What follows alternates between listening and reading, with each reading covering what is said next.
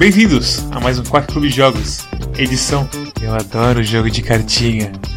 Comigo estão o pessoal de sempre, Arara, Nossa, como eu adoro roguelikes. meu Deus. Storm Ai, minha mão tá congelada. e o maior advogado do mundo, pai da Bubu, o magnífico Samuel PX. Boa noite, boa tarde, bom dia. E o jogo dessa semana é nada mais nada menos do que o aclamado e muito pedido Slay the Spire.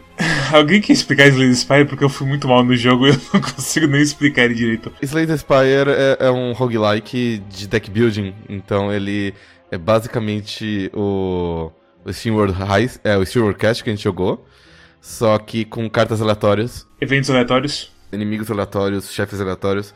Então seu objetivo nesse jogo é você enfrentar esse, esse Spire, que é essa torre, desvendar os mistérios dela e chegar no topo e descobrir o que, que tá causando ela ficar desse jeito. Você joga com um de três bonecos, cada um deles tem um conjunto de cartas diferentes. Você basicamente tem várias estratégias que você pode jogar nesse jogo com cada personagem pra você chegar no final.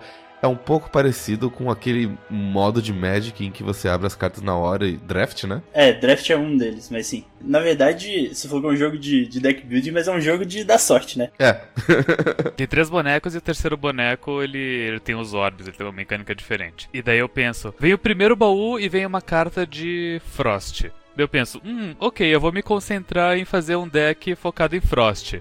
Daí a próxima carta é Lightning, Lightning, Darkness, Claw, Claw, Lightning, Claw. E eu ali com aquele Frost abandonado. Daí eu penso, tá, ok, eu vou abandonar o Frost, deixa eu deletar essa carta, pagar 75 dinheiros, deletar esse Frost aqui, daí eu, eu avanço pro próximo andar.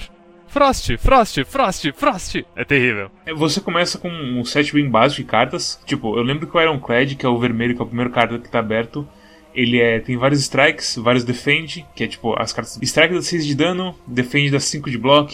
Ele tem um bash que dá um pouquinho de vulnerabilidade, tem uma outra coisinha lá. Tipo, ele é o cara começa baunilha pra caralho. E aí, tipo, você realmente tá à mercê do jogo de te oferecer escolhas boas o bastantes pra você fazer um, um deck coeso. A sorte que eu tive na stream, que o Samuel também tava vendo, eu nunca mais tive aquela sorte.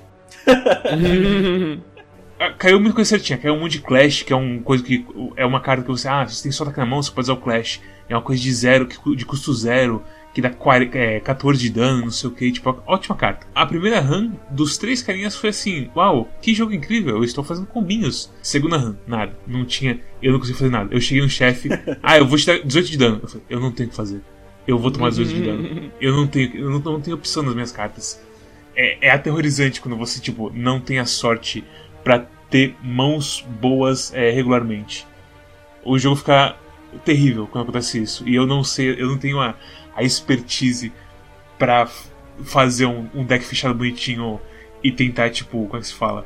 Diminuir o efeito da má sorte e tudo mais, sabe? Que, que é o, o objetivo geral desse jogo. Nem dá muito fazer um deck fechado bonitinho. Arara comparou com draft, mas a questão do draft é justamente que você pega cartas que podem ser boas. Sei lá, no Magic você, vai escolher as cores, você escolhe uma que é a mais forte, que seria a principal, assim, e você fala, ah, é com essa carta que eu ganho o jogo. Você constrói pra chegar nessa carta e você ganhar.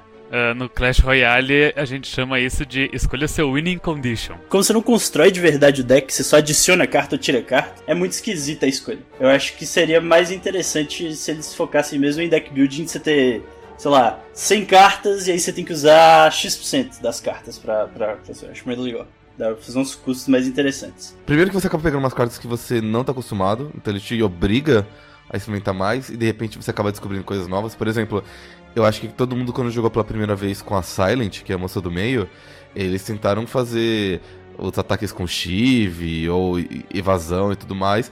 E eventualmente eles descobrem, eles são obrigados a usar veneno, e aí eles descobrem que veneno é muito legal. É muito bom. E, e overpower pra caralho. É overpower pra caralho, e assim, eu ganhei graças ao veneno, porque tava.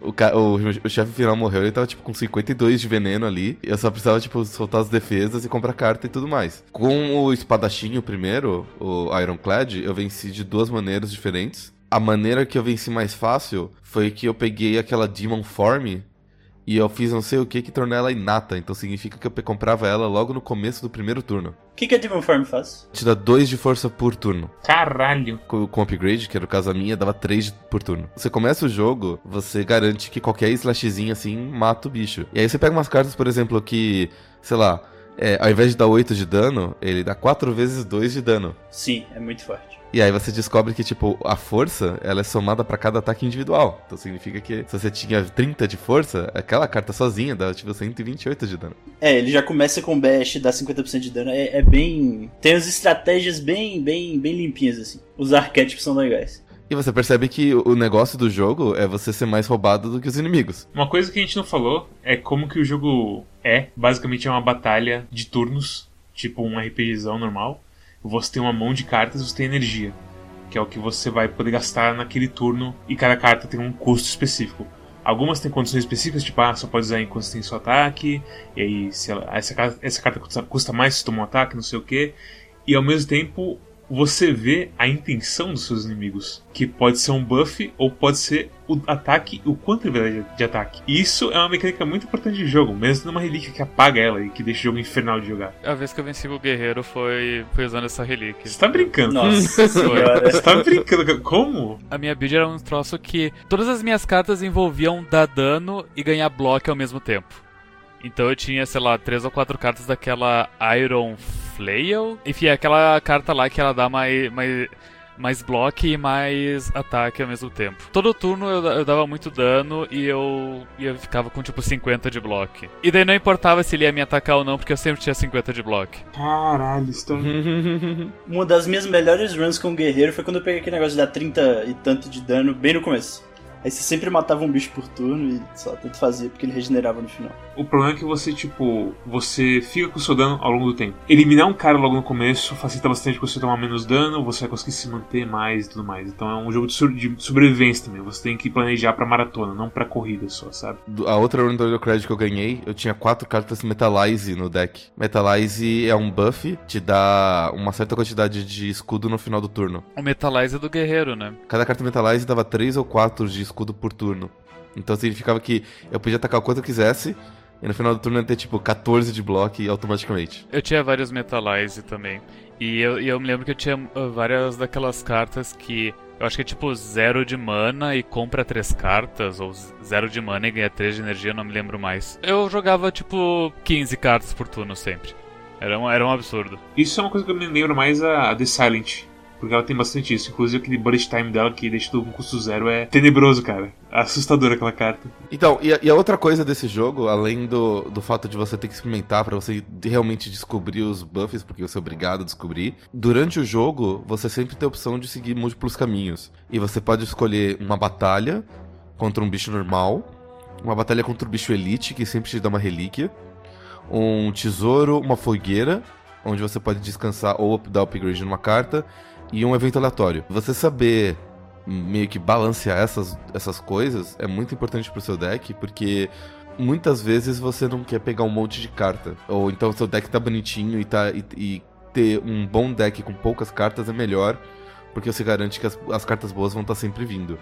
E as relíquias, elas têm algumas, ah, algumas sinergias entre si que funcionam muito bem. Relíquias são basicamente um buff passivo que tá sempre ah, funcionando pro teu personagem. E tem de vários tipos, desde, ah, te dá mais um de força. Então você dá mais um de dano em todos os seus ataques. Ou a cada três vezes que você embaralha o teu baralho, é, você ganha dois de energia a mais. Umas coisas assim, loucas. Ele segura a porra desse stat ao longo das lutas. É bem assim. estranho assim de ver. O segredo não é só você construir um deck bom, mas é você balancear do tipo, ah, eu quero é, aprimorar o meu deck, eu quero tentar minha sorte pra ver se eu consigo alguma relíquia boa, ou matar um bicho, ou evento aleatório, e dar upgrade em carta, esse tipo de coisa, sabe? Coisa do, do tamanho do deck é porque toda vez que você. você tem uma pilha de descarte e a pilha do seu deck. Toda vez que você não tem mais carta pra comprar e você vai comprar uma carta, a pilha de descarte vira sua, o seu deck de novo. Então, ter pouca carta é muito bom na verdade. Se você tem uma- um, um set fechadinho, porque ela sempre vai voltar e vai sempre, sabe? É. O seu loop vai sempre estar lá. Então você acaba tipo deixando o jogo melhor pra você mesmo, quanto menos carta você tem. Se você já tá pronto pra, pra ter o seu combo já feito. Vocês estão falando de remover as cartas iniciais? Também. Porque isso é uma coisa bem Magic, né? De que Fatlands, onde tu tem um deck vermelho, tu pode colocar essa montanha. Ou então tu pode colocar essa carta que tu perde um de vida e pega uma montanha do, do deck. Porque daí teu deck ele passa de ter 40 cartas para 39 cartas. Ou seja, a chance de vir a carta de que tu precisa acabou de aumentar, porque tu tem uma carta menos no teu deck. Como eu disse no Steam World Quest, você não precisa acreditar no coração das cartas quando você faz o coração das cartas. Então é sempre interessante deletar as cartas iniciais, porque todos os personagens eles começam com tipo, cinco cartas de ataque, cinco cartas de defesa e daí umas duas cartas especiais básicas padrões. Eu sinto que todo ataque que vem depois disso, toda defesa que vem depois disso é melhor. Sim, com certeza. Todas elas. Que as básicas, sim, melhoradas às vezes não. É, essas são as regras gerais e elas são regras gerais muito boas. Mas tem uns arquétipos que te forçam a não, a não embaralhar o descarte rápido. Por exemplo, o do, do robozinho mago lá. Ele tem uma carta que coloca todas as cartas de custo zero de volta na sua mão, da, do descarte. Então, se você tiver descarte que cicla muito rápido, não funciona. Ele, ele também tem um aqui para cada carta descartada, você ganha um de bloco. Também é muito boa quando você tem um deck grande. É muita cartinha que tinha que fazer muita opção assim, mas aí vem um negócio de sorte meio que zoa pra mim. O jogo em si eu senti que eu, eu não encaixei com o jogo. Na stream você me vê falando muitas vezes tipo, ah, eu sou ruim em matemática. Porque aparece lá o cara dando 18 de dano, eu tenho 3 de energia e tenho essas cartas de bloco aqui. Aí eu penso, dá pra bloquear? E eu fico uns minutos em silêncio, assim, fazendo as Fazendo contas e ficando envergonhado, e aí perdendo a conta por causa disso e tudo mais. E é terrível, terrível, terrível. Uh, com, com o robozinho que ele é mais, uh, digamos, complexo, direto acontecia algumas coisas do tipo, tá, ele vai me dar 20 de dano, então pra eu conseguir criar 20 de bloco, eu preciso usar essas duas cartas e depois essa terceira. Daí eu uso, eu termino meu turno, e daí eu não percebi que eu tinha uns orbes de defesa e não sei o que, no final eu fico com 34 de defesa, deu.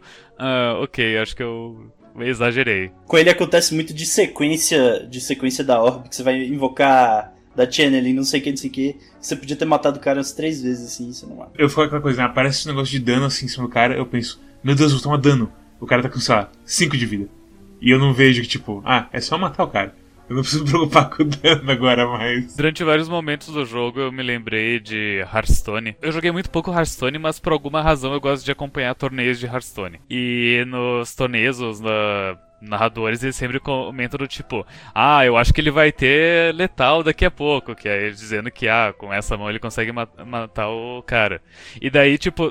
Che- sempre chega, chega num ponto onde eu olho minha mão e eu penso, hum, será que eu tenho Lethal? Daí eu faço os cálculos, ah não, ele fica com um de vida, então eu preciso me defender, vai mais um turno. É terrível esse negócio tipo, falta um. Ah, a minha mão tem isso completamente diferente pra eu me defender, então.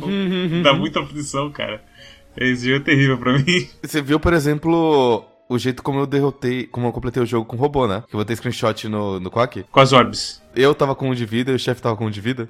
Sim, ah, sim, sim, sim, sim. Eu, eu não acreditei, acreditei que eu sobrevivi. Aquela batalha, eu gastei um Lizard Tail ainda por cima. O que, que é isso? Lizard Tail significa que quando você morre, você revive com 50% da sua vida, mas só uma vez. Então, quer dizer, foi tipo, no, no negocinho assim que No ronco do todinho. No ronco do todinho, exatamente. Foi, foi o. Sei lá, cara. Eu, eu sinto que, mesmo quando eu tô perdendo nesse jogo, eu tô descobrindo alguma coisa interessante. O meu processo com esse jogo foi tão assim estranho, porque eu tive as runs da stream com muita sorte, e aí depois eu senti que eu tava sendo só de, de pancada completa e eu não aprendi nada. Tipo, ok, eu tenho o Ironclad e eu não sei o que eu faço, eu tô muito básico. Aí eu chegava no chefe, tipo, quase morria pro chefe, mas, mas passava. E já tava na minha cabeça, tipo, isso não é bastante pra, pra esse andar. Eu sei que não é o bastante. Eu- não adianta o que eu faça agora, tipo, eu vou morrer nas próximas três batalhas. E acontecia justamente isso. Tem o. Tem o. aquela coisa de roguelike que o jogo é feito pra você perder, né? Você vai perder 80 e tantos por cento das vezes.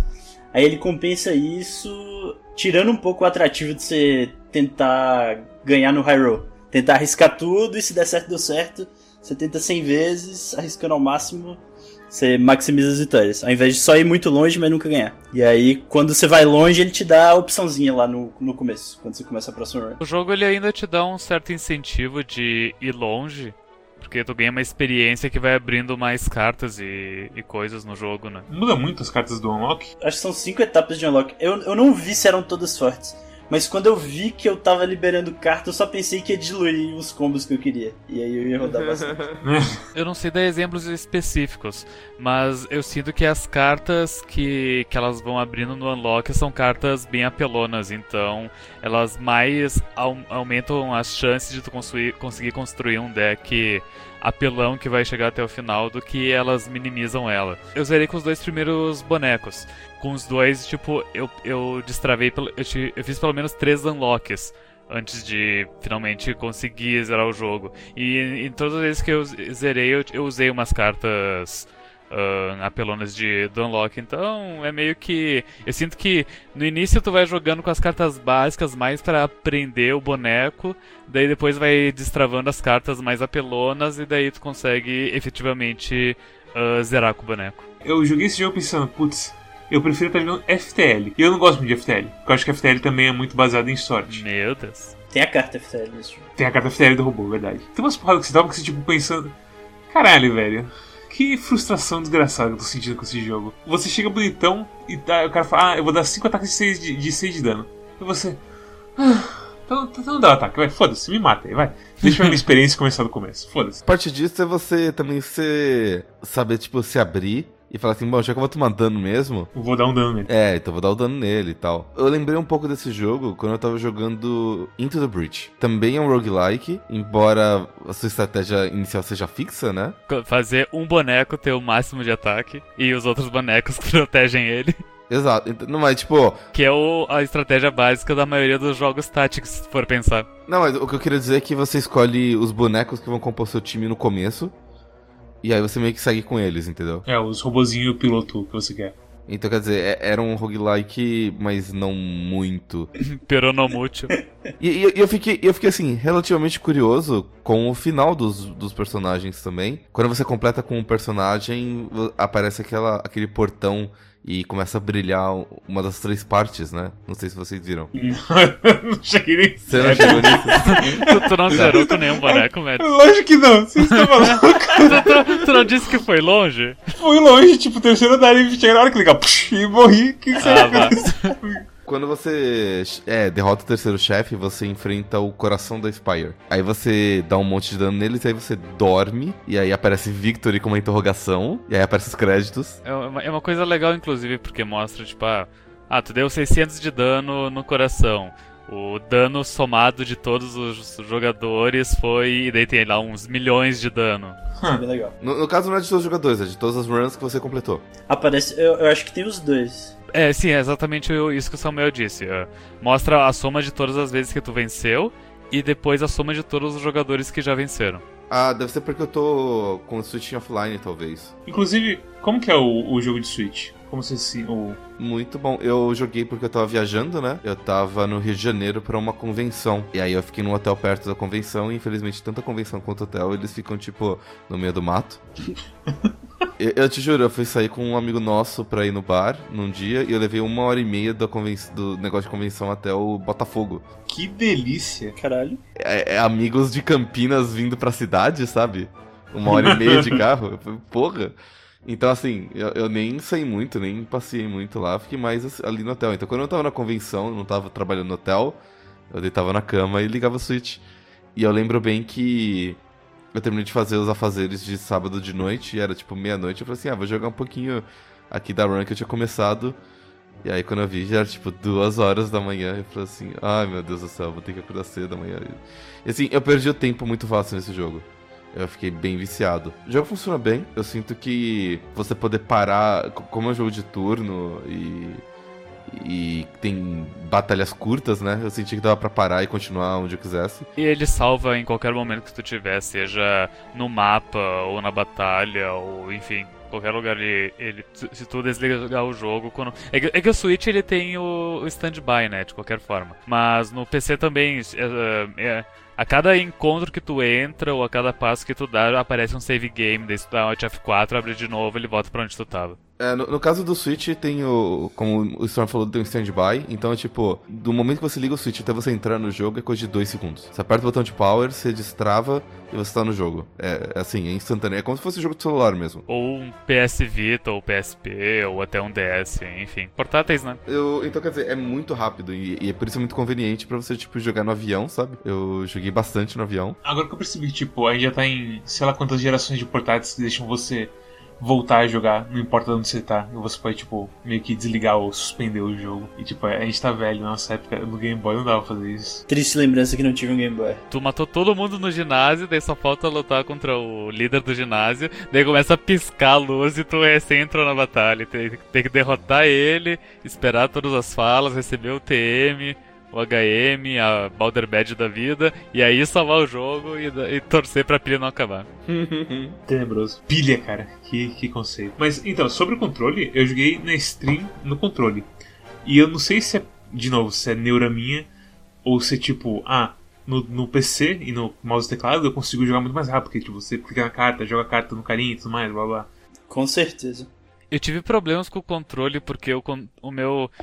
Eu não sei se é um bug do Steam ou o que, mas ele interpretava. Tipo, quando eu usava o analógico do controle, tipo, era como se eu estivesse mexendo o mouse. E, e era engraçado porque eu uso dois monitores. E daí eu conseguia mover o mouse pro monitor da direita com o controle. Qual Uhum. controle era? É um de Xbox One. Isso acontece comigo com o PS4 às vezes, em alguns jogos. Que o motion vira, vira como se fosse o mouse. É bem, bem péssimo. E, e é meio bizarro os controles, tipo, o, de- o botão de clicar é o R-trigger, sabe? Tava bem bizarro. Daí eu joguei com o mouse e o mouse é bem mais, mais tranquilo mesmo. Mas eu, como fez frio pra caralho, ah, principalmente aqui no sul, zero grau, etc. Eu queria só, tipo, ficar com o cobertorzinho no meu colo e as mãos embaixo do cobertor com o controle jogando. Porque eu imaginei que os controles seriam uma coisa bem parecida com o SteamWorld Quest, que é a mesma vibe de fazer ataques com cartinhas. Por esse bug, enfim, não, não deu muito certo e eu acabei ficando no mouse. E daí eu necrosei minha mão e perdi três dedos por causa disso. Jogando esse jogo no fim de semana. Uhum. Eu não tive problemas com o controle nesse jogo. Inclusive, eu não sei se eu ia gostar de mudar pro mouse hoje em dia. Eu acho que acho que o controle fica bem melhor. Pra mim, eu sinto que no, no controle eu era um pouco mais. Eu considerava um pouco mais meus movimentos. E aí chegou no mouse, tipo, eu já joguei esse bicho aí, tipo, clica, clica, clica, tipo, ó não. Eu joguei a carta errada e tenho que descartar uma carta agora. O mouse eu me sentia pro player de Hearthstone. Que Sim, o, é. cara, o cara dá uma olhadinha nas cartas, não foda-se, esse, esse, esse, joga umas seis cartas seguidas numa ordem específica e, tipo, a vida do monstro vai- eh, desce de uma vez só, sabe? Não, não dá, tipo, 5 de dano, daí desce, 5 de dano, daí desce, não desce. Tomou uns 40 de uma vez. É, quando você arrasta as cartas assim no bicho, tá com quatro ataques, dá os quatro ataques, você sente, sei lá, Ricardo Nogô, um negócio meio absurdo. assim. Isso é- sobrecarregou meu cérebro, eu comecei a fazer mais erro do que eu já faço normalmente. Foi a minha antítese, cara. Fazer conta no meio do jogo. Inclusive o controle com o mouse comparativamente com com esse Magic Arena, com Hearthstone, é muito melhor nesse jogo. Talvez porque tem menos coisa pra você apontar os ataques e tudo mais, magia, mas é muito, eu achei muito mais gostoso de Nesse jogo, tu só aponta ou pra algum inimigo específico ou pro, pro centro e foda-se. E a mesa, entre aspas, é bem menor, então você não precisa arrastar pro lado lá do cara. É, é bem mais gostoso. Uma coisa que eu queria comentar, vocês estão falando de targeting, é que tem um inimigo muito interessante que só aparece no quarto ato secreto. Depois que você completa com os três personagens e as três coisinhas lá do final acendem, né? Depois do final, aquelas chaves começam a dropar como relíquias no jogo. Então você pode pegar elas ao invés de descansar na fogueira, ao invés de pegar uma relíquia, elas aparecem. Se você completa o jogo com aquelas três chaves, você destrava o caminho pro verdadeiro verdadeiro coração da, da Spire. Ah, o quarto ato ele é muito curto, porque ele tem um vendedor, ele tem uma fogueira, ele tem um bicho e ele tem um chefe. E esse bicho eu acho que é o bicho mais interessante do jogo, porque é o seguinte, são dois guardinhas que ficam um de cada lado de você. E eles te flanqueiam. O que significa que o último inimigo que você der target, você se vira pro lado dele, e o outro inimigo é, te dá o dobro de dano por causa de backstab. Uau! Nossa, literalmente Final Fantasy. Ou Dungeons and Dragons. É, e, e assim, é, é muito divertido, porque você fala assim, putz, eu posso matar esse bicho agora, mas aí o outro vai me dar o dobro de dano, e eu não vou ter nada pra me recuperar antes de bater no coração, o coração das cartas ali. Ou eu seguro o dano daquele, mas eu não bato o bicho, aí outro bicho vai me matar na próxima. E, assim, é uma das estratégias muito legais. Aquele é, é, de, é de longe, assim, o inimigo mais legal do jogo. Já o coração da Spire em si, ele não é tão divertido. A questão dele é que ele tem 750 de vida, mas você só pode dar, no máximo, acho que 30 de dano por turno, alguma coisa assim. Até veneno, ele é limitado. Eu, eu- eu não vou lembrar, é, é- é tudo limitado. Você tem um limite de quanto dano você pode dar por turno, e a cada carta que você usa, você perde um de vida. É, basicamente quebra os builds que eu gosto de jogar 500 mil cartas ao mesmo tempo e quebrar tudo. É, é tipo, não é que você perde um de vida, você leva um de dano, então você pode bloquear com defesa, por exemplo. Ah, tá, tá, tá, tá, ok. Mas assim, ainda continua bem apelão. E eu pensei que assim, ah, depois que você desse uma quantidade tal de dano no coração, você vencia o negócio. Mas agora que o Storm me falou que eles contam o dano que todo mundo dá de todos os jogos ao mesmo tempo, e que tem tipo nove dígitos e ninguém ainda matou o dito cujo, eu meio que desanimei um pouco agora de jogar. Se tu termina o quarto ato, tu meio que zera o jogo definitivo, sabe? Essa coisa de mostrar quanto dano todo mundo deu acumulado é mais por sabor, sabe? Flavor do jogo. Tipo, então vocês não mataram o coração da, da Spira. Eu não matei. Não, porque o único jeito de enfrentar o coração é, é fazendo esse quarto ato. E pra fazer o quarto ato tem que completar com os três bonecos. Daí fazer uma run com qualquer um dos três bonecos que pegue as três chaves, zera o jogo de novo, desses três atos, e daí abre o quarto ato secreto que tem o coração no final. Isso. E quando você completa. Ah, outra coisa, quando você completa com o boneco, você destrava a ascensão dele. E a ascensão é tipo. É um nível um pouquinho mais difícil. Eu posso estar errado porque eu não joguei, mas eu acho que a ascensão, tipo, tu não, tu não abre nada pro personagem, é só um desafio mais difícil. É, não, não- é nem um pouco mais difícil. É um desafio um pouco diferente. No- a primeira ascensão dos bonecos é que os elites, os, os inimigos elites, eles spawnam com mais frequência. Se você é uma pessoa que gosta de caçar relíquia e matar os elites, é ótimo pra você. Porque aí você, você tem mais chance de conseguir relíquia, e relíquia é sempre muito bom. O segundo ascensão, que foi a última que eu destravei, faz os seus bonecos. faz os inimigos básicos ficarem mais letais, como ele diz. Aí eu acho que é só dificuldade mesmo, porque não, não tem nenhum benefício claro, assim. E eu, eu não sei se tem mais, isso aí foi só o que eu destravei até agora. Essa coisa de sabor e flavor e tudo mais, de ah, todo mundo andando no coração e não sei o que, me lembrou a, a. Como é que se fala? A integração com o Twitch que eu não consegui fazer funcionar. porque vem com um manualzinho que é, é muito estranho. Eu fui assim, ah, você precisa da sua chave ou out do, do Twitch. No áudio original eu falo que você precisa ter uma conexão com o IRC ou alguma coisa assim para conseguir esse OAuth. Eu pesquisei depois isso e eu encontrei umas coisas mais estranhas ainda que te pedem pra você mandar, sei lá, é, é muito estranho. É umas coisas de programação quase. Provavelmente é mais simples do que isso, mas eu não consegui encontrar nenhuma resposta simples pra isso. Então eu, me eu simplesmente fiquei confuso com o, o processo inteiro dele. Você conseguiu do Dead Cells? Matt, você, você tentou? Dead Cells é tranquilo. Você literalmente Ah. coloca só o seu nick lá e ele te manda um botzinho aparece e fala: Hey, eu sou o boy Dead Cells, é. Falei porque vocês querem que o Mads se foda. ah, Mads, vai pro esgoto. Eu, pessoal, não consigo ir pro esgoto. vai pro esgoto, Mads. e aí só merda aconteceu. É, não. roguelike de ação com certeza é muito mais cruel. O próprio TXT, assim, é uma coisa tão assim. Ah, coloca. No TXT mesmo, coloca aqui o, o do seu nome de usuário. Eu coloquei lá, Quark Club. Tipo, caralho, velho, que coisa. Tô hackeando aqui o jogo pra poder usar a, a autenticação do Twitch. É terrível. Eu, eu, não consegui, eu não consegui funcionar, eu nem vi o que faz a, a integração. Eles falam que, tipo, ah, o, o chat escolhe umas coisas pra você e tudo mais. Eu pensei, ah, deve ser igual Dead Cells. Deve ser escolher as coisas e te fuder pra variar um É, pouco. escolher a carta, coisa assim, né? Qual, qual das relíquias o Mads vai pegar? Ah, a porra da. Como é que se chama aquilo lá? O, o, o Choker, a coleira. Coleira, vai tomar no cu. O Storm chegou no chat e falou assim: O que, que a colher faz? Te dá um de mana a mais, mas você não pode usar mais seis cartas por turno. Ah, eu usei isso. E eu, assim, eu peguei assim, inocência, pega só uma vez, Mads. E eu peguei. E aí meu Eu, foi. eu- o Mads tava, será que eu pego isso? Eu falei pra ele, olha, eu, re- eu recomendo tu pegar isso uma vez. E aí nesse momento do jogo, meu build começa a ficar de ser. de ganhar várias cartas de. Ah, você pode jogar várias cartas e foda-se. E aí fudeu, velho. Foi, eu fiquei muito amargo com o jogo nessa parte. Primeira, primeira vez que eu peguei esse item, que eu olhei esse item, eu falei assim, nossa, isso é muito bom, porque eu compro cinco cartas por turno, eu não posso usar mais do que seis. Faz sentido. Inocente. Com o guerreiro até funciona em algumas builds, mas com os, ou- os outros não. Com os outros é, é mais complicado também. Tem uma relíquia, aliás, que é tipo, você ganha mais um de mana por turno e você não pode mais descansar em fogueira. Aquela é muito engraçada, porque. É complicado. Meu esse Deus. é, é, esse é absurdo. Tem um que você não pode curar, ponto final, e ele upgrade todas as cartas também. Mas geralmente esse, esse acontece, tipo, na. No, encaminhado pro final do jogo, então é meio que ok. Ma- Mas mesmo assim eu nunca peguei ele, porque eu gosto muito de me curar. É tipo, todas as relíquias do chef, dos chefões do Andar é, é assim. Tem que ter um drawbackzinho. É, ao mesmo tempo tem aquela porra de relíquia da pirâmide, que é tipo, ah, você não descarta sua mão no fim do turno. E tipo, é só isso o efeito. É, esse aí é muito bom, mas tem o perigo de você ficar com carta na mão e, e já comprar descartando. Pegar a Ubris assim. Nossa, essa aí com efeito negativo, aquelas cartinhas de vida, é, nossa, é lamentável. Tem uma, tem uma Mads que você toma, você perde um de vida pra cada carta que você tem na mão. Ai, cara. As cartas negativas são um terror, cara. É. A porra daquele chefe elite que dá o Dazed, que dá.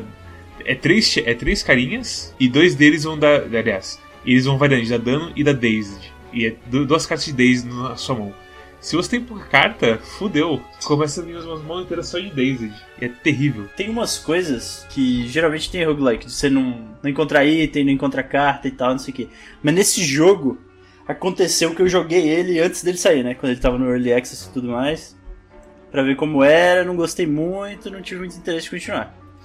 Aí eu fui jogar agora de novo e eu sempre gostei mais do robozinho. Antes você não precisava. Você não precisava zerar pra, pra liberar os personagens. Não, não, nesse também não precisa zerar, basta morrer, né? É, tá. Tu morrer no primeiro inimigo com o guerreiro, tu já abre assassino. Se tu morrer no, no primeiro inimigo com o assassino, tu já abre o, o mago. Então não, não precisa zerar, é só terminar uma run, não importa em que ponto. Aí eu jogava bastante com ele, gostava muito dele. E eu descobri hoje, hoje, jogando, sei lá, meia hora atrás, que tem uma, uma esfera de plasma, um orbe de plasma. Eu nunca tinha visto isso na minha vida. Ele é mais raro. As cartas tem, uns, tem umas coisinhas tipo, tem a carta normal, tem a carta azul e tem a carta amarela. Provavelmente é a raridade também. E Terrível as esse jogo. cartas neutras. Tem umas cartas sem cor, porque cada, cada boneco tem uma cor dele. E tem umas cartas sem cor que todos eles podem usar. E tem a relíquia que é a Prismatic Shard, que você pode. Você começar a ver carta dos outros e pode usar. Sério? Eu nunca vi essa. Eu vi, eu não tinha dinheiro pra comprar, acho. E mesmo se tivesse, eu achei ela meio aterrorizante. Porque não ia dar os combinhos, né? Exatamente, você vai diluir demais a, a piscina de cartas que você recebe. Ou, ou podia dar um combinho muito louco, imagina o. Imagina o, o- guerreiro com um monte de, de shard de Frost. e Bom, eh, se- segue a sugestão então pro, pro quarto personagem. Ele é um bardo e ele eh, tem acesso a cartas de todas as cores. Samuel, aqui, você tem mais algo a falar sobre Slade Spire? Não especificamente. Só que jogo feito pra você perder o tempo todo é meio complicado. É ok, isso, aí é, é que nem tipo Street Fighter, cara. Não, Ah, como mas- assim? Street Fighter é feito pra, tipo, uma pessoa em cada 10 ganhar o tempo inteiro e nove pessoas em cada 10 perder o tempo inteiro, sabe? Mas você nunca vai ser essa uma pessoa em cada 10 no Slade Spire, eu acho. Só em, em 10% do tempo você vai ser, cara. Ah, Vai ter algum jogo que você é muito bom. Acredite no seu potencial, Samuel. Componente psicológico ganhar do computador, porém, é, é, é um pouco pior. É, realmente é. Eu concordo com o Zé Vito que esse é um bom jogo de, de jogar enquanto você joga podcast. Que o Zé Vito comentou no nosso Discord do Quack. Ah, haha, jabá. Eu joguei o- esse jogo Slay Spire enquanto eu assistia um vídeo de uma hora do Red Leather Media. E foi meio triste porque eu não consegui meio que prestar muita atenção no vídeo. Tipo, mesmo. Eu, eu, eu não tava prestando atenção no vídeo, eu queria só ouvir eles falando, mas mesmo assim eu não conseguia prestar muita atenção porque eu tava mais focado nos números e tudo mais do, do Slay the Spire, então. ah, não sei, sei lá. ah, é, é bom, mas ao mesmo tempo não é, porque eu sou meio tryhard nas coisas. Eu fiz a mesma coisa, Storm. E eu tô com esse vídeo do Red Media aberto agora, porque eu vou assistir depois, porque eu não entendi nada do vídeo. Recomendações. Samuel PX.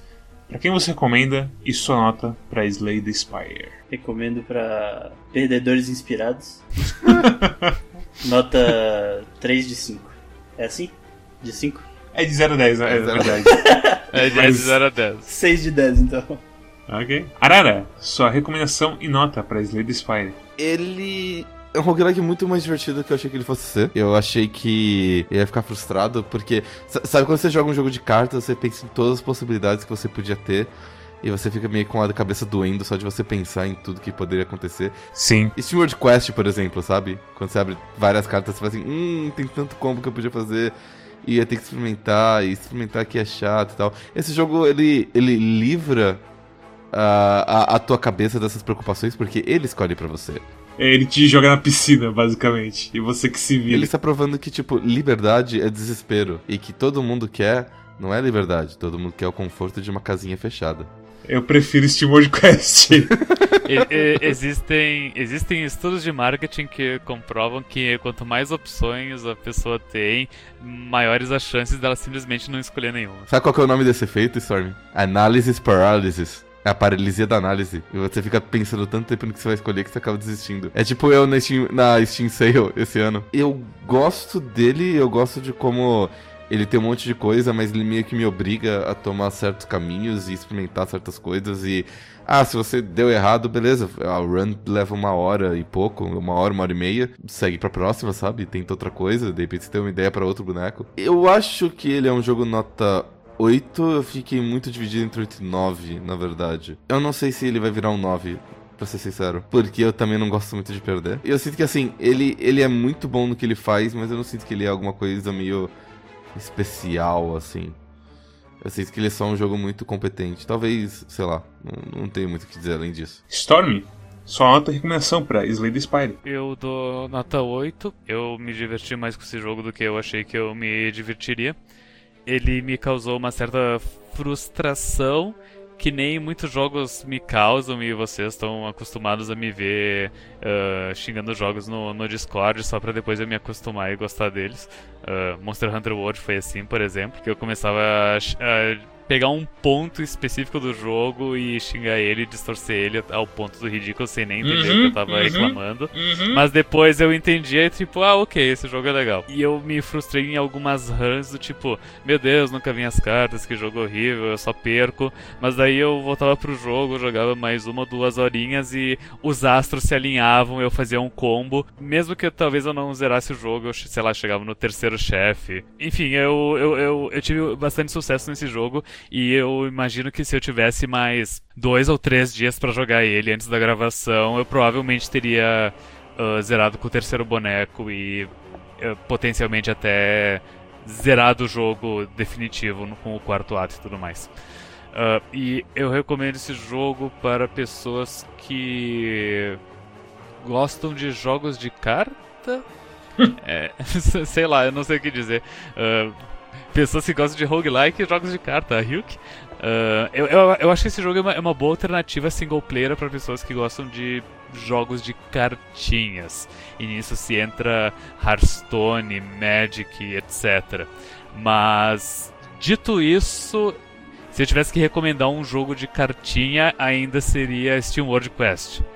Mas essa é uma boa opção roguelike pra quem gosta do gênero. É que é tão diferente, mesmo tendo as coisas todas assim de mecânicas parecidas e, e que ele divide essas mecânicas com o Magic também, tipo, a gente falou de diluir o deck, da coisa de Fatlands e tudo mais, blá blá. Mas no geral eu, eu, eu me sinto mais confortável com o Steam World Quest por eu. Por, por não ter tanto a, o fator aleatório e por ter uma, uma história mais ah, envolvente do que o, a que tem nesse jogo. Então tipo, são, são coisas que. que me interessam mais, mas que nem a milhagem da pessoa pode variar. Quando saiu esse SteamWorld Quest? Ah, realmente, o Steam World Quest pro PC saiu há um, um mês atrás, pra Switch saiu um pouco antes. É, então, é, eu ia falar que esse jogo, quando ele, quando ele tava em Early Access e tal, sei lá, dois, três anos atrás, ele tava lançando o gênero, agora tá saindo tanto desse jogo assim. O cara da Tempo Storm tá fazendo dele, chama The Bazaar, é, Rained, parece que vai fazer bastante sucesso também. Ele botou um Kickstarter e tal. Acho interessante, só deixar de nota aí, que eu acho que esse foi o primeiro desses assim. Tirando, sei lá, Magic Chandalar em 98, que jogo, Não é péssimo nada. Bo- Olha lá como é que fala. pelo amor de Deus. Não, pô, é um jogo muito bom, o Mestre lá. Eu lembro muito bem. Magic Xalala? Chandalarin, eu também não entendi. Chandalar. É interessante isso, porque tipo, a gente jogou na ordem errada, aspas, tipo, Steam World Quest, Quest antes e agora a gente jogou a porra do Slay the Spire. E Slay the Spire pedem há quase um ano pra gente jogar. Inclusive, shoutouts de Zavito, que tá quase um ano falando pra gente jogar Slay the Spire e sei lá o que. Pra mim, esse jogo é um 6. Eu recomendo pra quem gosta de joguinho de carta e que gosta de apanhar na cara, porque é isso que vai acontecer, você vai apanhar bastante. Eu gosto de apanhar de mulher bonita. E acho que não tem nenhum inimigo que é tipo uma mulher, claramente. Acho que nem os personagens são mulher, claramente. Tem a sacerdotisa. A sacerdotisa, ó. A, a maga branca que fica com cara de armadura, né? É, ah, verdade. É, eu ia comentar, tipo, não tem nenhum inimigo que, humanoide no jogo, mas eu acho que os únicos dois são esses aí, que é o aquele cavaleiro e a, e a maga branca. Mas eles, tipo, eles não têm rosto direito. Eles não têm rosto, mas eles são os ladrões, né? Tem os ladrões, os escravistas. Os ladrões, eles são, tipo, uns goblinzinhos, né? Não sei. Ah, tem, tem uns ladrões que você pode até conversar com eles. Ah, esses ladrões, ok, sim. Aqueles ladrões que chegam, ah, nos dê todo o seu ouro, haha. Inclusive eu dei todo o meu ouro pra eles, porque eu tava quase no final do jogo e, e eu não queria perder vida. Você pode falar com eles? É um evento, que daí vem três ladrões que não são aqueles mesmos uh, que vêm dois juntos que ficam te dando mug. São três ladrõezinhos pequenininhos de tamanhos e tipos diferentes e eles me falam: "Ah, nos dê todo o seu dinheiro ou então a gente vai te bater". E daí tu decide lutar com eles ou dar todo o teu dinheiro. E caso tu dê todo o teu dinheiro pra ele, eles faz, te dão tipo umas sete linhas de diálogo te zoando porque tu deu todo o dinheiro pra eles. É terrível. é terrível. Mas a coisa de sorte, assim, não só coisa de sorte, mas a coisa de matemática me machucou, assim, eu, tipo... é sério, é, não é brincadeira, gente. É, essa, não é essa brincadeira. aritmética foi- básica aí. Inclusive, pra quem não sabe, é, em administração, a única matéria que eu fiquei de DP, que é, sei lá o que, progressiva, é, sei lá o que, é é uma coisa progressiva. DP? Dependência. É, dependência progressiva. Eu, eu acho que é RP. Não, era DP, eu lembro claramente que era DP. DP. Eu sei. A única matéria que eu fiquei de recuperação foi matemática básica. Nossa, básica ainda? Eu, matemática financeira eu passei direto. Matemática básica eu, eu reprovei. é incrível. Mas é tipo, aparece esses números fazer conta, eu penso, eu, eu não consigo. Eu não consigo. Sincer- Eu vejo o cara com 12 de dano, eu olho pras cartas, eu olho pro dano, eu olho pras cartas, eu olho pros dano, e tipo. Dá uma canseira pra mim. Mas isso é aquela coisa, é uma coisa minha. Se você não tem problema com contas pequenas, provavelmente não vai ser problema pra você. Então esse jogo é um jogo nota 8, só que perde dois pontos por causa da aritmética. Por causa da aritmética, é. O jogo educacional na casa do caralho. Será que. É. Bem, Samuel PX, você tem algo pra dizer pro público do Quack? Algum projeto seu, coisa do tipo? Talvez. Tem sim. Nós, pessoal do Desludo, nós juntamos com o Mads e com o Cosmos, pra quem não sabe. Cosmos famosíssimo. Tamo fazendo tipo um. Luke Lacerda. Calma, como é que Cosmos chama? Luke Lacerda. Tu não sabia que esse é o nome do Cosmos? A gente tá com um clube do livro, entre aspas, porque não é um livro, de Homestuck, que é uma série de webcomic. Eu acho que falar série de webcomic É estranho. é muito esquisito, porque não é bem isso, mas é meio que isso. É, eu falo só webcomic e meio que deixo no ar, assim, pra pessoa entender depois. Série multimídia de coisas da internet, que é bem legal, que é historicamente relevante. Se você quiser entender por que as pessoas do Tumblr são meio péssimas, Pior que é mesmo, cara. É, esse episódio que vai sair semana que vem é, vai ser meio que um mergulho na cultura Tumblr. Vai ser bem interessante. por que as pessoas do Tumblr são péssimas e por que que as pessoas péssimas do Tumblr gostam tanto de Homestuck. Vem acompanhar. E também tem o Desludo em si. É um site mais ou menos interessante. Eu gosto do Desludo. Eu, eu tava lendo um texto do Luigi sobre RPG de turno e o que faz deles especiais e, e como as pessoas querem transformar ele em jogos de, ações, de ação e como isso é ruim. Eu sou um cara que sou muito contra RPG de turno e o texto do Luigi me fez ver um pouquinho a luz assim, de tipo, ah, ok. Esse, o RPG de turno tem um lugar sim e deve ser respeitado de certa maneira. No lixo. Talvez essa minha opinião esteja meio datada, mas uh, Final Fantasy XIII ele, ele foi um respiro muito bom pra RPG de turno. Tipo, ele fez uma coisa bem dinâmica e rápida e divertida. É da Light? É o da Legend. Que tem o sistema de Paradigm Shift, que tu vai trocando de paradigmas o tempo inteiro e, e, e daí, ah, é hora de defender, daí tu muda o paradigma, os teus bon- bonecos estão, têm ações de defesa. Eu não me lembro direito, eu sei que eu, eu pirei no, no conceito. Eu só joguei o primeiro Final Fantasy XIII também. KKK jogar o Final Fantasy alguma coisa 2, gado demais. 13, 2 e 13 Lightning Returns. Complicado. Mas são legais. Acho que os dois são piores que o primeiro, mas são legais. E o primeiro não é tão bom assim. É, O problema é que é, é, é a história, né? sim. O, o resto é, é- é tudo do caralho, mas daí a história é bem. É. Mesmo o combate na época eu tenho, eu tenho, muito problema com. Não é não ter controle, mas é assim. Dar ordens gerais demais, isso me desagrada muito.